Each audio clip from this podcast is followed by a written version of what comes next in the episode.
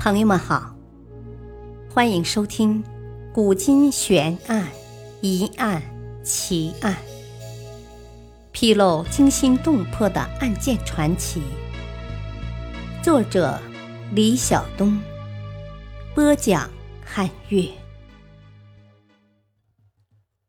鼠疫案，李自成的百万大军如何瓦解？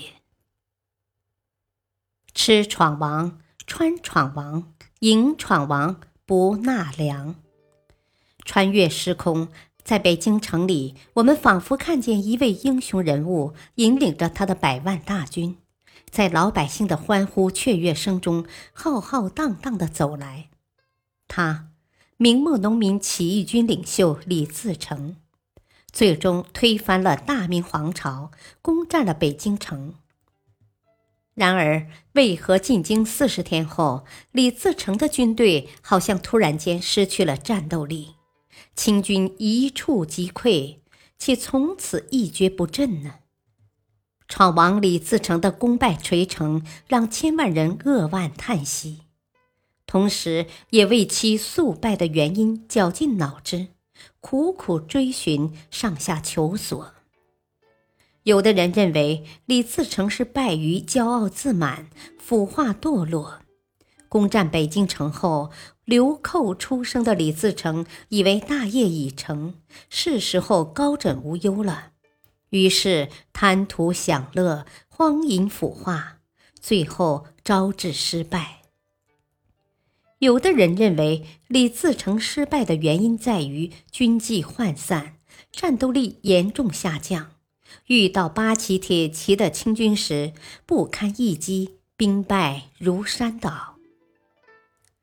有的人认为李自成败于马上得天下，不能马上治天下。李自成拥有大批的能征惯战的将士是没错，但缺乏一支完成统治治理工作的文官队伍。在攻下大片领土后，治理人才奇缺的弊端就逐渐显现出来，致使李自成后来损失惨重。有的人认为战略上的巨大失误导致了李自成的失败。李自成战略的巨大失误表现在没有把清朝这个一直想入驻中原的强大集团包括在战略形势判断里。正因为如此，李自成才采取了直取北京的战略。如果没有清朝的干预，以李自成的实力是可以勉强对付张献忠集团、南明集团和吴三桂集团的。可是，一旦加上清政府集团的实力，李自成自然难以抵挡，失败近在眼前。还有人认为李自成的失败并非在于人祸，而在于天灾鼠疫。鼠疫俗称黑死病，是一种以老鼠和跳蚤为传播媒介，传播速度极快，死亡率很高且难以控制的可怕传染病。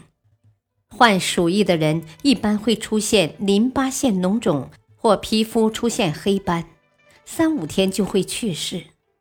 据有关文献记载，李自成三月进京，当时鼠疫已出现在北京一带，尤其春季的到来，跳蚤、老鼠开始趋向活跃，大规模的鼠疫肆虐整个京城，李自成的军队也难逃此劫。鼠疫在军营蔓延，大量将士被感染，长时间无法摆脱，战斗力每况愈下，最后与清军交战时一触即溃。与此相反，因为跳蚤讨厌马匹的气味，所以清军的骑兵没有被鼠疫传染，战斗力丝毫没有受到影响。对此，就算李自成再有能耐，也只有无可奈何花落去，感叹天亡我也。以上说法似乎有各自的合理性，但并不代表就是历史的真相。李自成熊熊百万大军究竟惨败于何？仍然是一个历史之谜。历史化外因究竟是鼠疫还是其他原因，闯王李自成的惨败已经成为历史之谜，如何去解，只能交还于历史。无论结果如何，能在史书留下一笔的是那些惨烈的战争和或伟大或悲剧的人物。感谢您的收听，再会。